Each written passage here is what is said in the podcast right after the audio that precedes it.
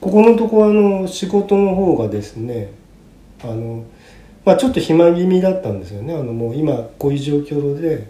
あの僕たちのあの僕アパレルの仕事なんですけれどもはい基本的にあの僕孫受けなんで、うんあの要するに親会社が展示会をして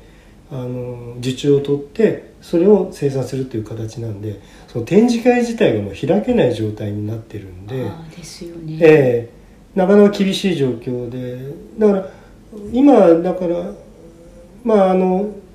飲食店はい、とかも困ってるだろうし、でまあホテルとかそういうそのなんていうのかな観光業、はいであと移動のための、えーなんていうのかな交通とはかタクシーとか、はいそういうのとか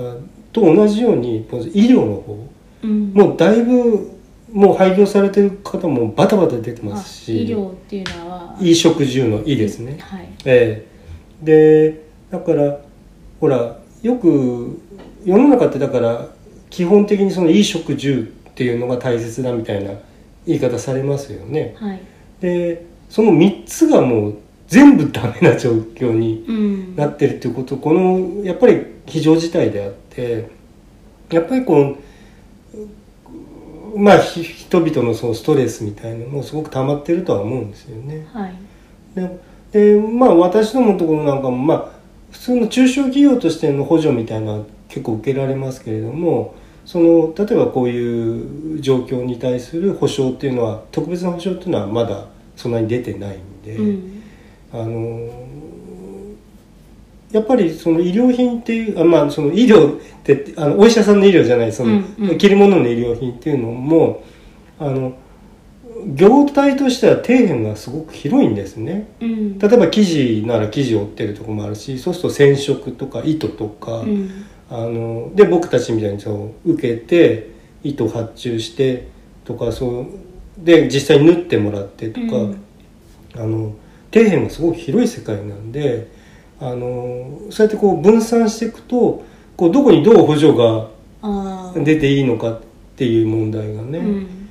でそれはあの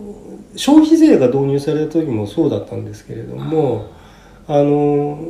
要するに売り上げの、まあ、僕たちがもう一回その再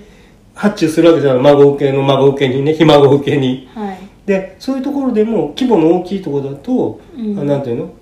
えっと消費税の対象になってると、はいでなってないっていうところもあり、うんでなってるとかそこに払うからいいんだけどそのな僕たちがだから受け取るその消費税っていうのがその分配がなんかねややこしいんですよすごく。うんなんかね1年間の年商がいくら以内だったらそう3000万とか1000万とかねねいろんな基準がありました、ありますうよねん、で本当だって内職やってるおばさんとかがさ、うんもう払いようがないんでね、うん消費税っていうのでそうすると僕たちのこう一応益税みたくなっちゃう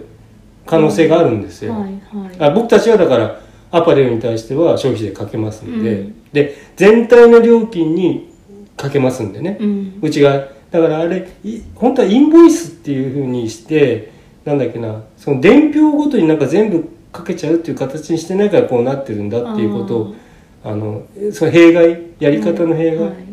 いうんまあ、まあ全然関係ない話になりましたけど、そうやってだから、うんと、中で、えっと、やっぱりそのアパレルの中でもちょっと挑戦的なね、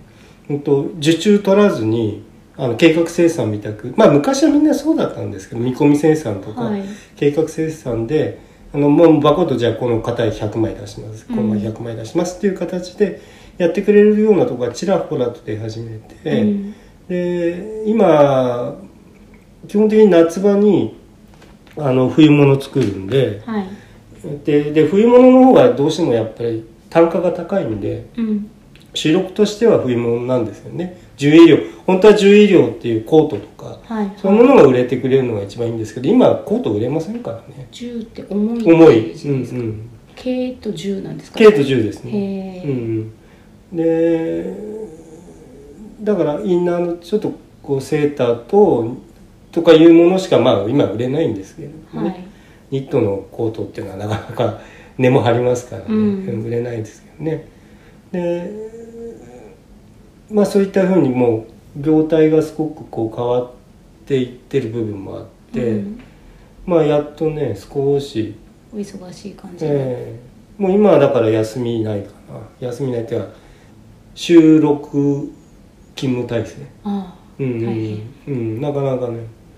まあでも休んでたこともあるんであうんまあしかないまあでもね零細ってもうほら、うん、と労働基準法とかの拉致外にある会社あなん本当はで本当はダメだけど、ええうんあんまりいろいろ保険の問題とかも、公には言えない感ええじです結構ややこしいんですよね、うんまあ、あの要するに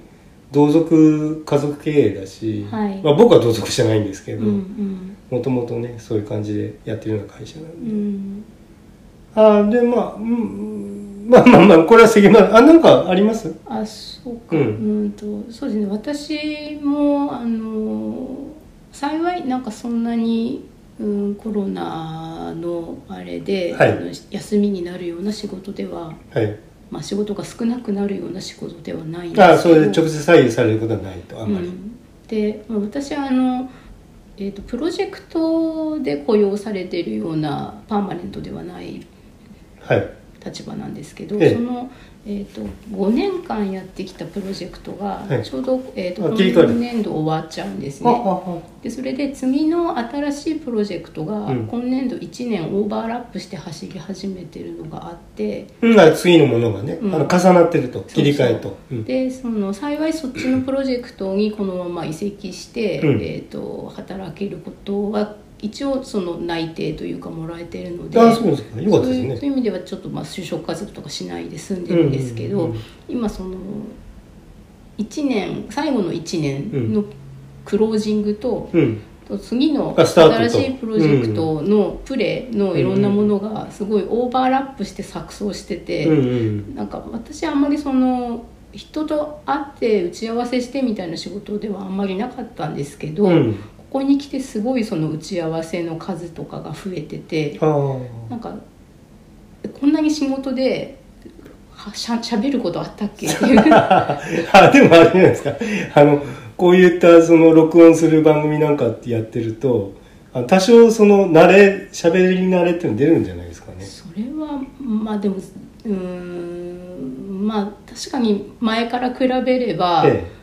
いいのかもしれないんですけど、はいその私別にその声を使ってその喋るとか歌うとかえうっんていうのが得意なわけではないので、うんうんこう1週間に使える声の上限がーまあ 今もこうやってちょっとガラガラしてるんですけど、はいはいはいがあって、うん、なんか本当声でお仕事されてる方すごいなって思うんですね声のアスリートっていうか体力というか。えーっとねそれはやっぱり発声はねえー、なんていうのかなちょっとしたコツうんあの要するに声帯にあまり負担をかけずにうんいかにこうねはい、話すかっていうのはまあちょっとしたテクニックはあると思いますけど、そねうでそそれでまあ今もそうですけど、まあ、うんマスクをして、あはいはあいはいの話すってあいう多こ少とねが、うん、すごい酸欠というあかなりますね暑い、し、うあん、れはねうん、あちょっと厳しいねそうそうんまあでもこれでまあどうなっていくかちょっとわからないですけれども、はい、対面で話すっていうことのまあ危険度っていうかまあちょっと不思議な世の中になっちゃいましたけども、うん、でこれでもほらもしかしてそのじゃあちょっと収束に向かっていってもはい、じゃあマスクはしたままにしましょうとかいううん風潮になりつつありますよね、なんかね。まあ安全を見てそうなるかなって、例えばその普段会ってる人とかはいいんですけど、ん初対面の人同士が会う時は、んまずそこはししましょうとかっていうふうになるのかどうか。うん、特に人数が多くなればなるほどね、うん、じゃあその大人数が参加するようなものは基本みんなしましょうとかね、うんあそれでですね、はいちょまあちょっと本題というか本題という、ほどの本題でもないっていうかちょっとでも読んだものをちょっと重ためだったんで、はいあのーここからですね、はいあのー要するにペーパーちょっと,、えー、と 2, 本読んでるかな、はい2つあ関連したものを2本読んでるんですけれども、あのまあ、論文に近いものですね。はい、うん、で、えっと、SNS に関する、えっと、承認欲求とかはいあの要するになんていうのかなこう自尊し低自尊心問題みたいなことを話すんではいあのそもそもそういうの聞きたくないとかいう方多数いらっしゃると思いますんでうんあのうーんと SNS を肯定する側と否定する側っていうかまあちょっといろんな立場がありますんでねはいでただ僕もその Twitter とかそういうものを利用してるんではいその立場としては同じなんですけれども、うんちょっとね、厳しめの意見っていうか、あの、研究した結果なんで、あの、これがネガティブであるかっていうと、そういう意味ではないんですけれども、そうまあその誰かを、うんその非難とか否定するためにえやられてることではなくえ、て、えそういう、うん、ネガティブな状況があるええっていうことについて、え、そこを分析したものです一よ応そね。の印象ではなくてなんでだろうっていうこと統計とかアンケートとかで、え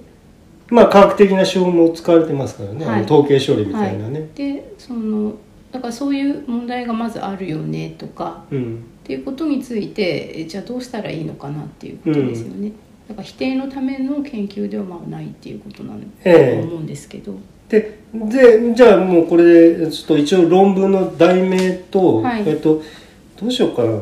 まあ、日本一遍でいいかな。まあ、そうですねこちょっとこれは関連し別に細かく内容を紹介するようなタイプのものではなくて、うんただ、えー、と自分でも読んでみたいっていう人があの探せるように一応その引あそうですね用情報としてうん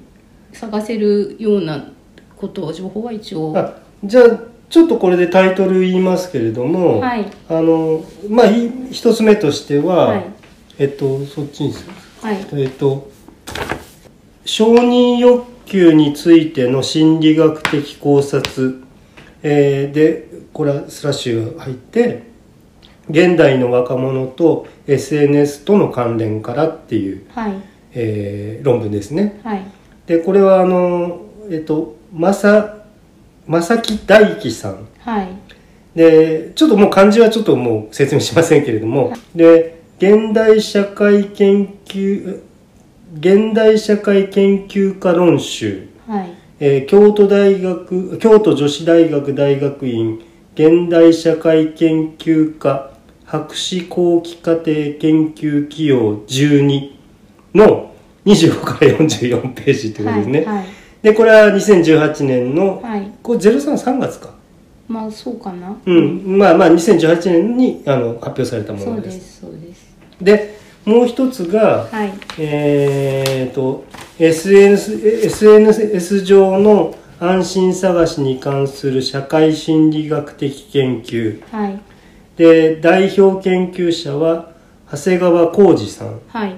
で信州大学人文学部准教授はいで共同研究者が、えー、とふるさとゆかりさんかなはいで信州大学高等教育研究センターの助教さん、はい助助教授さんですね助教授ではないんあですね助教か今は、うん、はい、なるほどねはい、であのその2本そうですねこれを中心には、うんえっ、とその起用とかそういうものではなくて、電気通信普及財団っていうところの、うんえー研究調査助成っていう予算を、はいはい多分獲得されあてに対する報告なんだその報告書として、えー、とこれもやっぱり同じ2018年に出されたものということですねう、んうんうんはいでまあちょっとじゃあこっちのしえっ、とど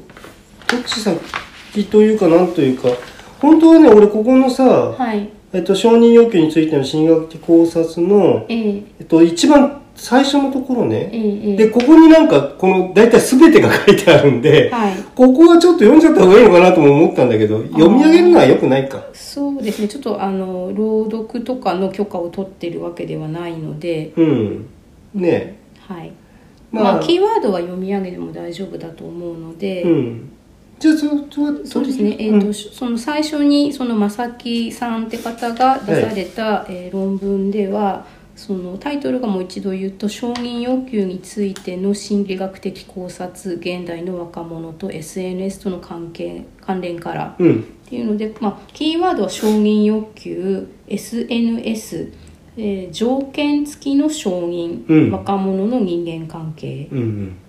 要するに条件付きっていうのは、はいあの逆側にその無条件の承認っていうものがあるわけですね。はいそれはだから一般的に言うとその母親の子供に対する愛情とかう、んそういうことですね無条件であなたのことを受け入れますっていうね、はい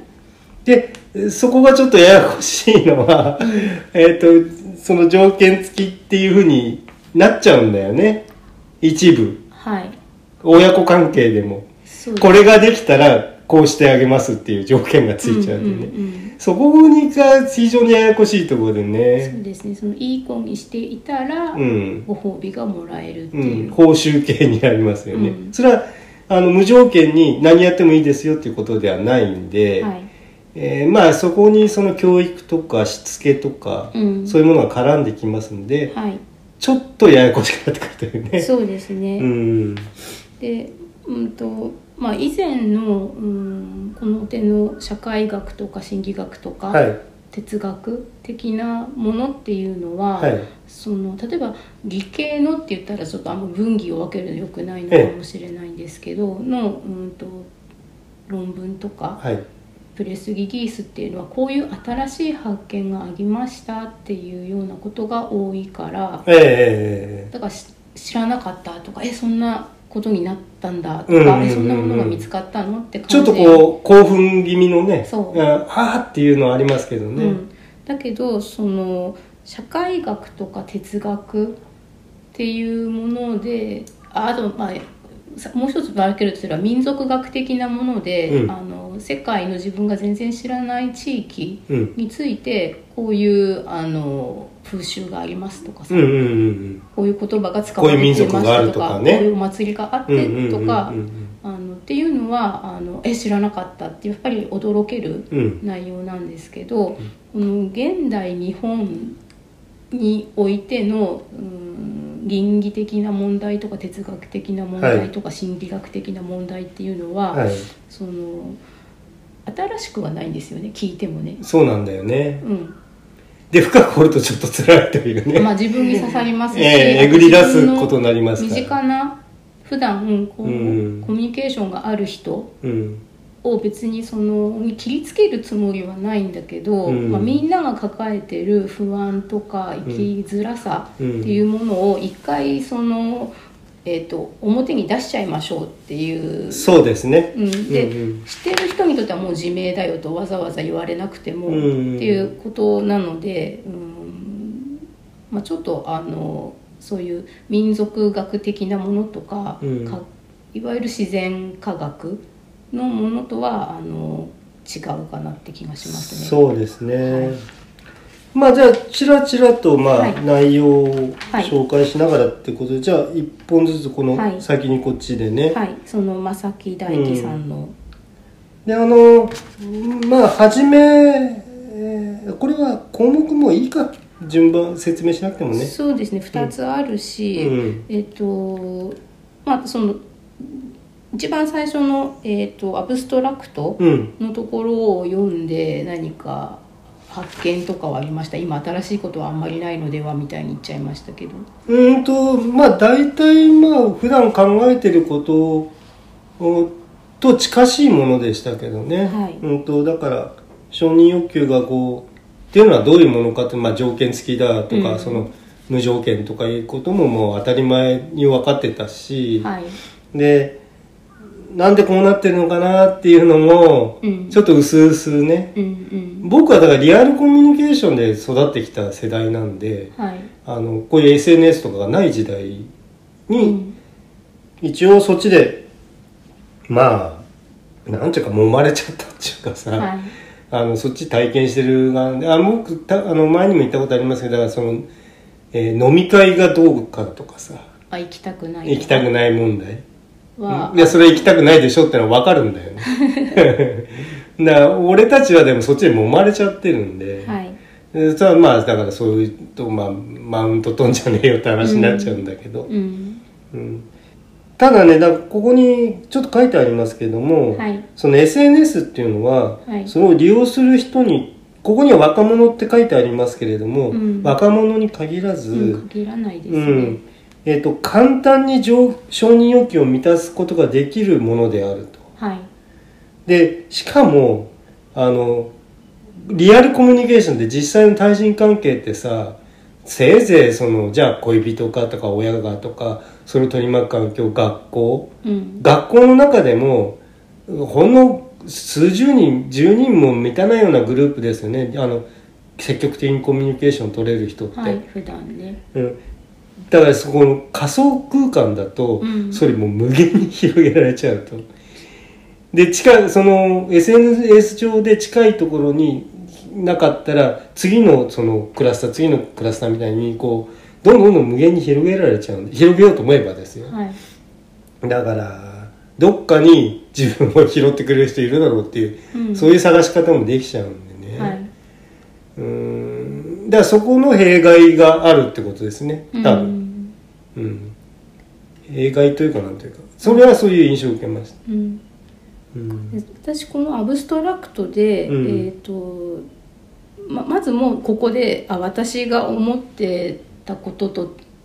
ち半分あの違ってたみたいなことがあって、えその承認欲求って、うんと、褒めてほしい欲求だと思ってたんですよ。ああそうですかうんああそう、うんうんうん褒められた俺とかはどっちかっていうとどのどっちも反応が欲しいっていうことだと思いましたけどあ反応まあその、えー、とポジティブな反応が欲しいいや僕はだからネガティブも含めてこう構ってもらいたいのそのあネガティブもネですかガティブでもお僕はね同じだと思うんです反応ってまあまあそうなんですけど、えうんとそのそれはえっ、となんだっけなストロークっていうふうにどうも心理学で言うらしいんですけどストロークが得られるように、ストローク中毒になっちゃうっていううの。んですね、うん僕はそう思ってましうた、ん、で私承認欲求はそのポジティブなストロークというかう反ん、うんうんう応んをもらいたいとか、あまあちょっと報酬みたいなそう自うんうん分うんをそのいい意味で認めてもらいたいっていうんうんうううんことの本に使うものだと側面しか考えてなかったんですけど、うんうんうんなんかもう一個そのディスられたくないっていううんうんうんうんそうね拒否されたくない、うんうん受け入れられないっていう風な反応、うんうその拒否を回避する欲求ってここに書いてあってこの2つの側面からうん研究されてるっていう風に、うん書いてあって、うんあ半分全然考えてなかったってそうんうのんうん認められたいって方ばっかり思っててその拒否されたくないっうんていう風なのもそうか承認欲求に入るんだっていうのがちょっとそれは私にとって新鮮でした。まあなるほどねはいそうねだから承認欲賞賛獲得欲求とはい拒否回避欲求という2つの側面ですねはいはいうんうんうんそこからまあこの考察はしてますうん、うんうんまあとだからねでそこでやっぱりそのほら今度統計とかさ、いあのあこっちはあんま統計使ってないかこっちは考察が多いんだな、そうですね。うんであと過去のうん、うんえっとその承認欲求っていうもののなんていうのかな、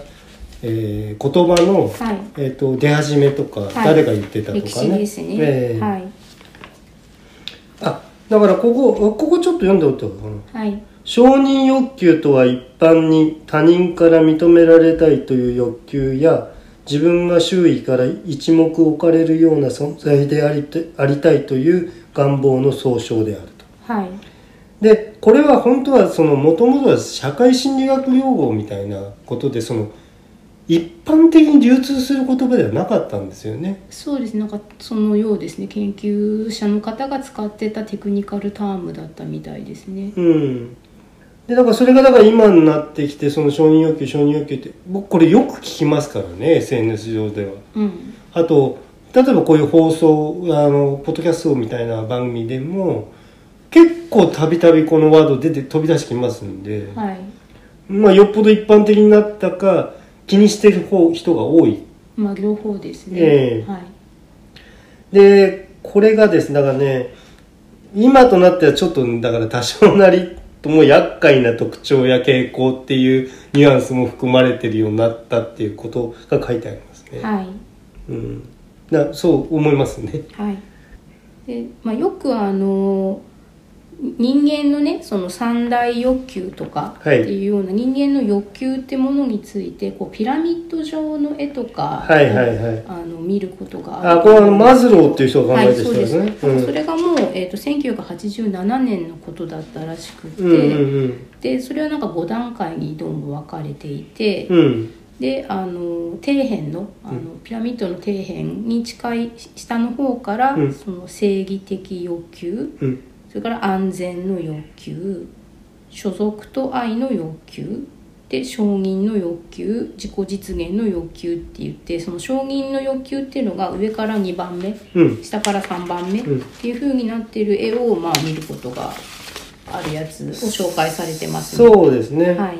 で大体あの生理的欲求安全の欲求っていうのは、うんあのまあ定時っていうかあの基本的な方で、はいそっちはあの物質的欲求に近いってことなのかなそうですねあのえっ、と睡眠とか、うんうんあのご飯食べたいとうか、んでだんだんその所属と愛の欲求とか、うんえー承認欲求自己実現の欲求っていうふうに上に進むに従ってはいそのそっちはあの精神的な人間の精神的な欲求ってことになるのかなそうですね、うんはい、こういうふうに段階的になってると、うん下の方かうらね、ん、でこの絵もそうんのすごくよく見るんですけど、ううんん、とその専門家の方がこういうふうなことで紹介される時に、うんうーんなんかこれはなんか別に科学的な根拠があるわけじゃないんですかねないし、うんその実証的な検証に耐える議論ではないってことは一応言っときますねっていうふううにん言われてるくらいそのみんなあこれうんうんっていうふうになんかし思っちゃうけどそうね教科書にも載ってそうな絵だよねって思うけど、うんうんうんうん専門家の間では別にこれなんかこう検証されたものではないとねそうそうデータ取ってなんとかとかね、うんうん、これはだから要するにこの人が考えた哲学的な考察であるってことですよね。まあ、仮説というか、ええええ説明の一つに過ぎないっていうふうに言ってるのが、うん、ああのマズローっていう人ですね。そうそうそうええヒューマニスティック心理学と呼ばれる分野で中心的な役割を果たしたアメリカの心理学者で。うん、てことになりアますねメリカの人なんですうんね、ううんうんん。だからまあそのこのピラミッドのこう順番とかっていうのは、うんうんこう民族で違ったり、まあ、人ごとに違ったり当然あと状況とかね。ね、うんうん。しますよねっていうう、だからまあここれが決定版ではないけどっうんうん、ていうのがこれを読んで初めて分かりました、うんそうですね。はいあのそうなんだからさ常識みたいなのって、うん本当にちょっと常にあの検証の目を持ってないと、うん、ああそれあ何でもなかったんだってみたいな話ありますからねそうだから、根拠ないかったんだみうたいん、な、だからママズローも言ってるでしょっていうふうに言われると、うんへへあなるほどねってなっちゃうけどいや、うんマズローが言ってることだって別にみたいな、うんうんうんそれってだからそこら辺がやっぱりさその物理科学みたいなものと、うんちょっと違うところのややこしいところなんだよねそうですね、うん、まあ、物理科学の方でさえ、うんあのひっくり返っちゃうからねひっくり返そうとしちゃうあそっかそっかそっか人がいてうんうそんこはむしろ物理科学を信じた方がいいんじゃないって思うんだけどね。そうですねあのある程度そのなんていうのかな検証実験みたいのにもうあのさらされてきたものとして得られた結果みたいなのがねそうちょっとそこも覆りにくいですよってことはありますからね、うんだってその絶対ないって言い切れるんですかみたいなことをねよくうねんそうそうそう言うけどうんいやそれはもうだから99.999ならその0.001はもうねないとみなしてもべきっていうことになりますよねだからうん検証そこをだから0.001が残ってる限り信じられないでしょって言われちゃうといやそうじゃないんでしょうかっていうようだからそれもねなんか今日のテーマとはそれるけど、ええなんで人間ってそうなのかねっていうことではありますな、ようね。ん、なるほどねうんそうねだから自分にやっぱどうしても寄せでもね主観的な生き物ですからねまあね、ええだから僕が喋ってることだって主観で喋ってるわけで、はい、うんうんただこういうふうにこうまあこういう論文読んだりとかで、うんうん多少まあ修正も必要だっていうそうですふうに僕は考えてるってことですけど、はいそうかうん、でそれで、うんとまあいろいろあるんですけど、ううんん、とまあ、新しいなって思ったところをはい言っていくと,、ううんん、とまずキャラっていう言葉が出てきたんはいですはよね。いはいはいうんキャラってキャラクターのキャラですねそうそう、うんでその一緒にあるコミュニティうんうんに自分がいて、そのコミュニティで自分がどういう役割を期待されているかうんっていう立ち位置とかうん役割うんっていうのでそのキャラっていうのがあって、でそのキャラをその使い分けると、うんまあ、これもその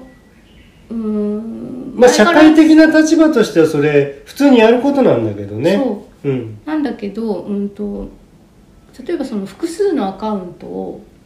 ああこそうですねキャラ使い分けちゃうってこそとうもできますかしあらねとあの裏垢とかうね、んうっんうんていうふうな言い方とか愚痴垢とかあそれは SNS 上だとねうんまあ、これ SNS の研究なので、うんうんうんうんだからなんかそういう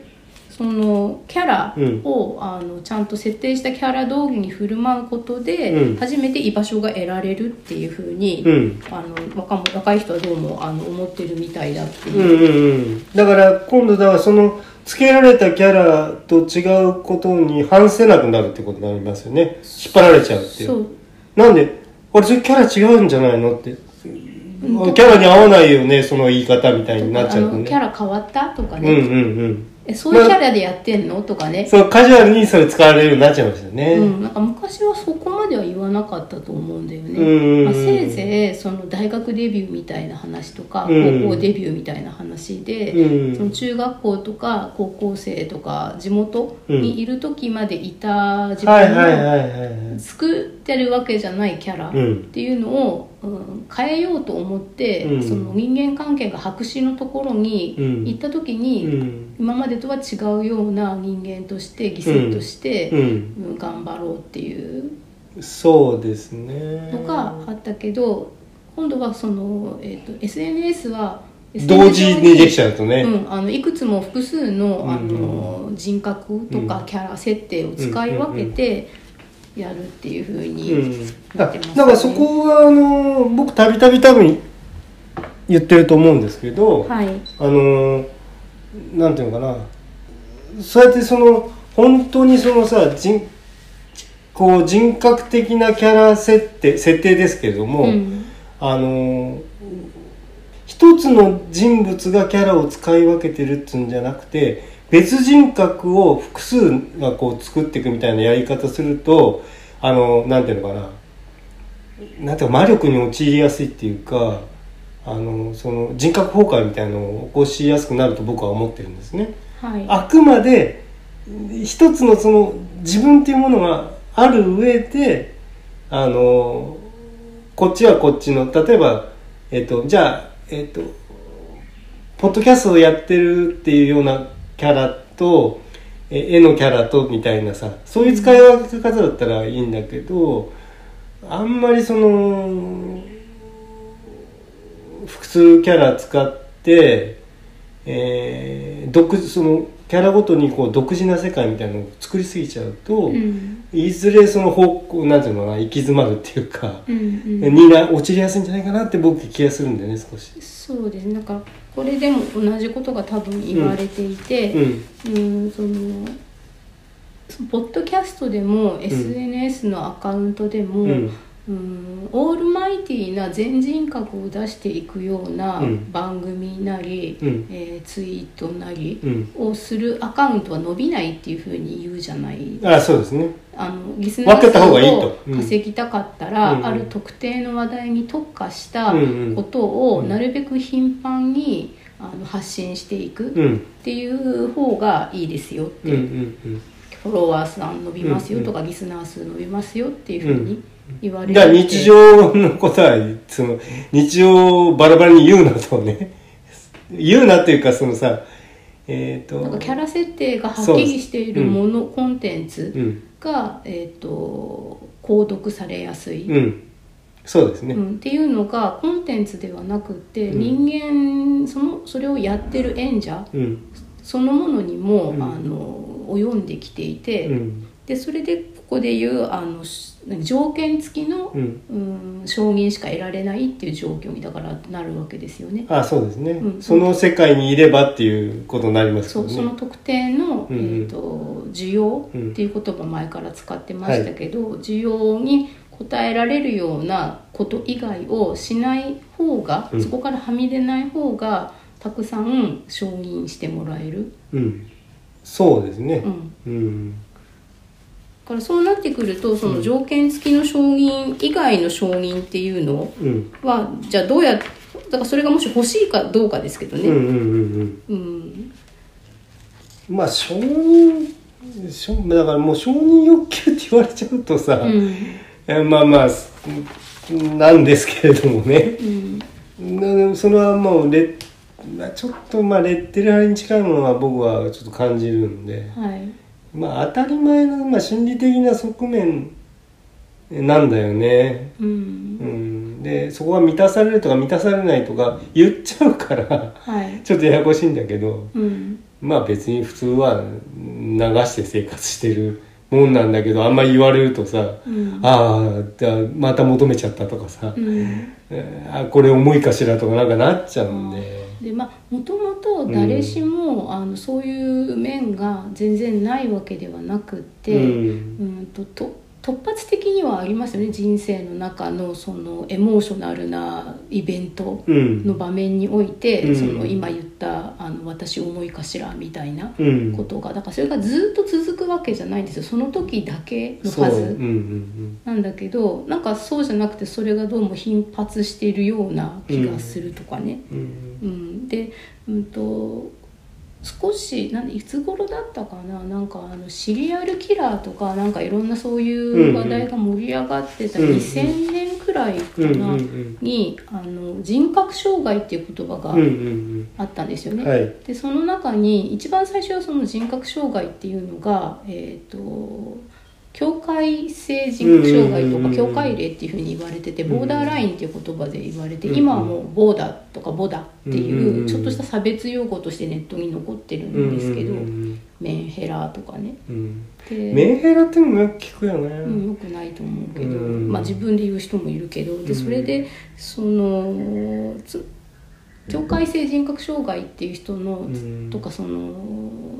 なんかそ他そ人へうしうのんしがみつきとか見捨てられ不安っていうのがうん一番大きな特徴うんとして言われてて、まあ、その頃からもうそうやって類型化されて、うんで人格障害って別にあの病気ではなくって人格の偏りうんで社会生活にあの支障が出るうんレベルで偏ってるとそのまあちょっと病理的なことがあるそからのうんディスオーダーっていうふううにん人格障害、そううんっていうふうにソーシャルディスオーダーってとか、ううんんまあ、あとコミュ障って今だったら言うのかもしれないけど、うん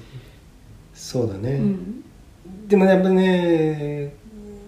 さっきのとメンタル、えっとメンヘラというとメンタルヘルヘスヘルうんなんとかなんだろうけどそれ4文字にした瞬間にはい、あのカジュアル化して、うんあのその別のものになっちゃうんだよね。まあ、そうでなんかこの承認欲求うんうもんカジュアル化したわけですそうですね、うんでそうするとそうイメージが一人歩きし始めると、うんうんでそこが良くないとこなんだよな、ただ時代は一応移り変わってきていて、うんうんうんその見捨てられ不安でしがみついちゃって、うんうんうんまあ、ストーカー見たくなっちゃうその、うんえー、と境界例人格障害って言われてた人たちうんっていうところからちょっと変わってうんでその、うん、承認欲求の依存関係で、うん見捨てられたくないのとあとこう自信がない自分に頼ってほしいっていうような、うんうんうんうんっていうようなそのもらう一方じゃなくって、うんうんもっと頼ってほしいっていうことそうそう自分が必要とされたいっていうああそうね何か、誰かにとってのうん必要とされる存在でありたいよそうそうねそまあそれだから需要ってことになるのかなう、うん、まあだから重要ですよね、えーだからうんと俺その需要ってのも本当す なんかすごく嫌いな言葉で、はいでもほら、んいや要す要するに社会の経済的なことでも、うんその需要を考えなきゃそらあの商売ってできないんでさ、うんってなるんだけどもね、うんうんそうだね。あそれもをうなんかその、えー、とこの論文の中では白雪姫の、うんえー、とに出てくる、うんうんあのお母さんね、うんの鏡に例えてましたね。ああそうだね。これうまい例えだったよね。はいうんなんかその鏡を鏡ってて、鏡をうんで世界で一番美しいのは誰っていうふうに聞いて、うんうんそれはお妃様でございますっていうふうに毎回答えてたものうが、ん。うん。ある日、えー、とお妃様は美しいけど白雪姫はもっと美しいとかって鏡が言っちゃうわけですよ、うん。でその間その鏡壊されちゃったりうんいらなくなっちゃったりすうんるんですよね、うんうんうんそうね。で娘娘娘はじゃあもう亡き者にしろっていう命令を出すというね。うん。あそうですね。だから承認欲求の広がりっていうあの題目で。はいうんとインターネットは人々特に若者のはい承認先を拡散させ、うんいつまでも人に自分は誰かに承認されていると思わせる側面があることを指摘って書いてありますうんね。うんうんそういうことですね。はいうんだから本当はだからまあ要するにインフルエンサーとか言われる人たちみたいな人ってさもともとそのもともと有名な人がやってたとまあそのもともと有名な人だからインフルエンサーになり得たって言った方がいいのかなそうでこれがちょっとほら、えっと発信ってその SNS でも発信と捉えちゃうとうん僕も発信者であるとはいだから僕だってそれなり得るんだっていうようなね、うんえーまあ一部誤解に近いみたいなあーあー心理が生まれやすくはななりましたよね。うん、なんかまあそこがねなんか不思議だなって思うんですけどその、えっと、アカウントの転売ビジネスみたいなものだったら、うんうんうんまあ、そのたくさんフォロワーがいるアカウントを育てればそれを高値で誰かに転売できるっていう経済的な目的があるからいいんですけど、ええ分かりやすいんですけど。はい、なんかそうじゃなくてそのもうインフルエンサーの人がいますよね、うんでそのインフルエンサーの人がする、えー、とツイートとか、うんあと絵を描ける人だったら絵をアええップしますよね、はいそれをその5分もしないうちに全く丸コピしてあ,、はいはい、ある特定のアカウントでそのミラーリングというかさ、ええそうですね。ししてであのなんてなぎすましというかさ、うん、する人がなんかいてよくそのもともとの方の人が「あのなぎすましです」とかパうん「パクツイなのであのそっちの方に「いいね」しないでくださいその人偽物ですみたいに、うんよくあの発信しなくちゃいけないみたネいなット上でおっしゃってる、まあ、僕も見ます、うん僕は写真のことが多いですけどね。うんだからそれもそのそういう、えー、と転売ビジネスじゃなくてやってる人がいるかもしれないってことなんですよね。うんそのインフルエンサーになりたいんだけど自分にはそのそういう、えー、と賞味でインフルエンサーになれるうん能力がない、ええけどそのインフルエンサーの人の、ね、デジタルだからデータを丸コピして、自分が管理してるアカウントから発信することはできる。そうですね。うん、でそこにたくさんその本家にはかなわないけど「いいね」がつく、うんついちゃうっうん、ていうことねそうだよね。もうそれ全部精査できないもんね、流れてきてるもんってさ。うんまあ、でもな、あれ、これ、この写真、この人撮ったのかなとかは思いますけどね。なんか、うん大丈夫かなって。あそうそうだから、うんあの長くうんそのツイッターとかをやってる人とかだと、あのあれこの写真何年か前にバズってたやつだぞっていうのがうんうんうん分かったりもするらしいけど、んね、昨日とか今年初めてツイッターとか始めた人にはそれが分からないからさ、うん。うん、あのさ、はいこれ自分にちょっと当てはまるなと思ったとこがあって、はいえー虐待を受けたたことがアダルトチルドレンあはいはいあのえっ、とよくええアルコール依存症その親とかかうんら虐待を受けた子供が大人になった時に、うん、えーのす精神状態というか、うん人間関係の作り方のいびつさっええてっていうものを AC アドラト・チルドレンっていう言葉で言ってますえね。えだから対人関係の中でも過剰に周囲に合わせてしまう特徴を持っているってやつよねあーはいはいはい。でだから安心感を持って子供は育つ環境が育っていない 機能不完全家族家庭で育てられた子供に見られる傾向と、うん、うん、でこれもでも正式な初期疾患名ではないと、そうですね、うんうんうんそういうふうにくくってうん、表現していますね、何か名前をつけないと不便だから、でなんか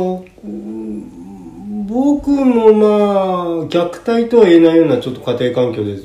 育ったことがあるんで、はいえっとただなんか僕はそこであのいい子でいるその虐待する親に対するいい子であるっていうことをするんではなく最終的にはやめろと、うんうんうん立ち向かった瞬間うにんそこ断ち切れたんだと思うんですよね。うん、そうですね、ええだからまあならなかったんですあの大人にまで引きずることはなかったということになりますけどはいうんなんかじゃあおちょっとお俺に頭なんだと思ったことがあ今までそのアダルト・チルドレンとかそういうその概概念というかえっと言葉は知ってましたけれども、そのなんていうの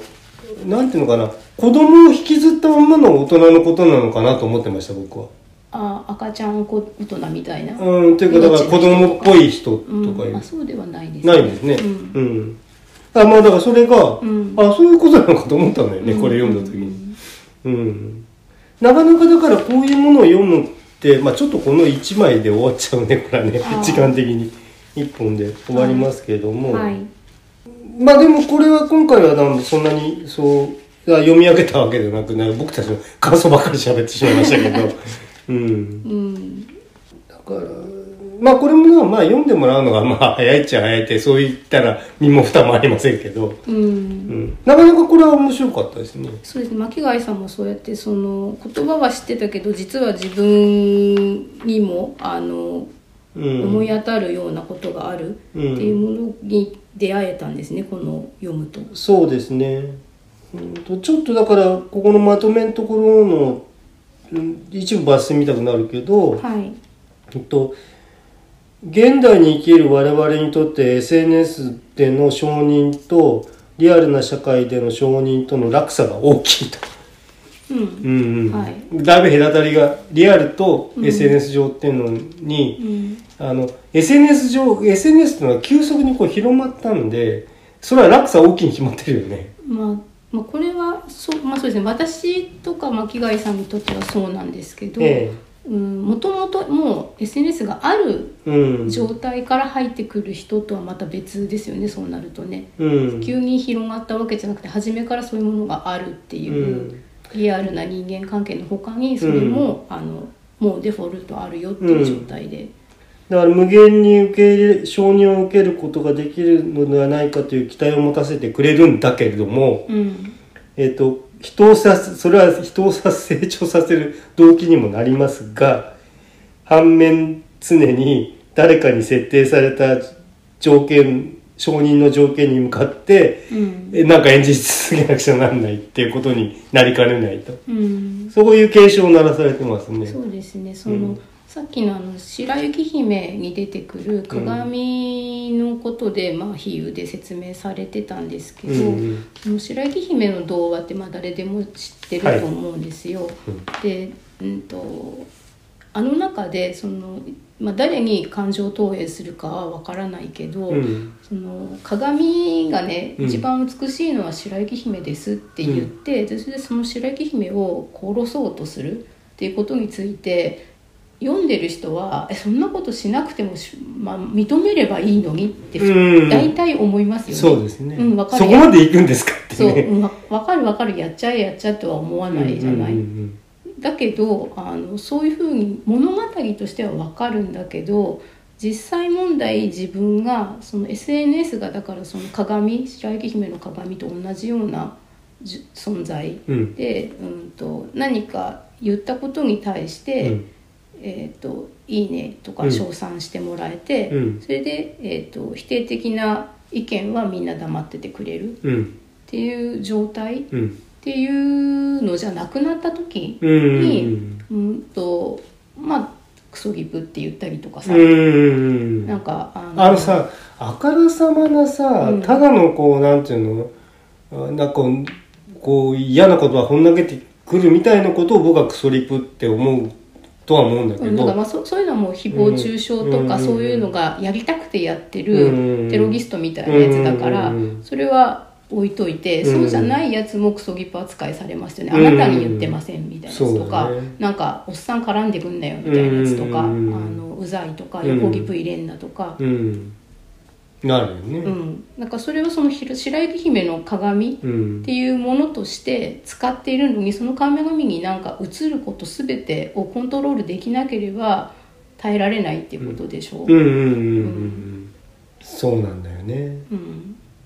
あそうそうその問題なんだよそのそうで人の印象のコントロール問題だようねんだからまあブロックはしたければ自分の判断でするけど、うんうん相手の方から嫌ならブロックしてくださいって言われるのは、ううんんちょっとってねまあ、うん ね うんそうですね、うんだからなんかまあこの論文のキーワードの一つが、こう無条件の承認とか条件付きの承認っていう言葉だったんだけど、うんうんその SNS の使い方で、うんえー、とそこに無条件の承認しかないように使うこともできるし、うんえー実際無条件の承認ではないうんように使うこともできるそうねうん、だけどその無条件の承認があるかのように使うこともできるから危ないよっていうことですそようね。ですね。そこにだから、えっと、エスカレート性と中毒性が発生するような感じしますね。うん、でそのさっきそのキャラとか、うん、アカウントを複数持ってそれぞれのアカウントに特化したキャラをつけて、うんそれぞれでその無条件の承認みたいなものとか、うん否定されないうんってことをあのそれぞれのアカウントでやること自体はできると思うんですけど、うんそれは結局その自分でふっと気が付くとそういうキャラ以外の自分うんっていうのがあの承認されないことの裏返しになっちゃって、うんうんうんうんうん。あ、そうだね。あ、これだからもう一本の方でちょっとそこら辺の闇みたいなことが出てきますね。はじゃあ、あまたそれはじゃあちょっと次回にまい、たそうですねちょっ持ち越し。と、うん、長くなっちゃいましたので、うんまあちょっと冒頭でちょっとまたあのいろいろうん紹介しちゃったんですけど、うんうんまあ、2回続けてってことになっちゃいそうまですすね前後編みたくなっちゃいましたね、はいうんまあすまあちょっとやっぱり大きな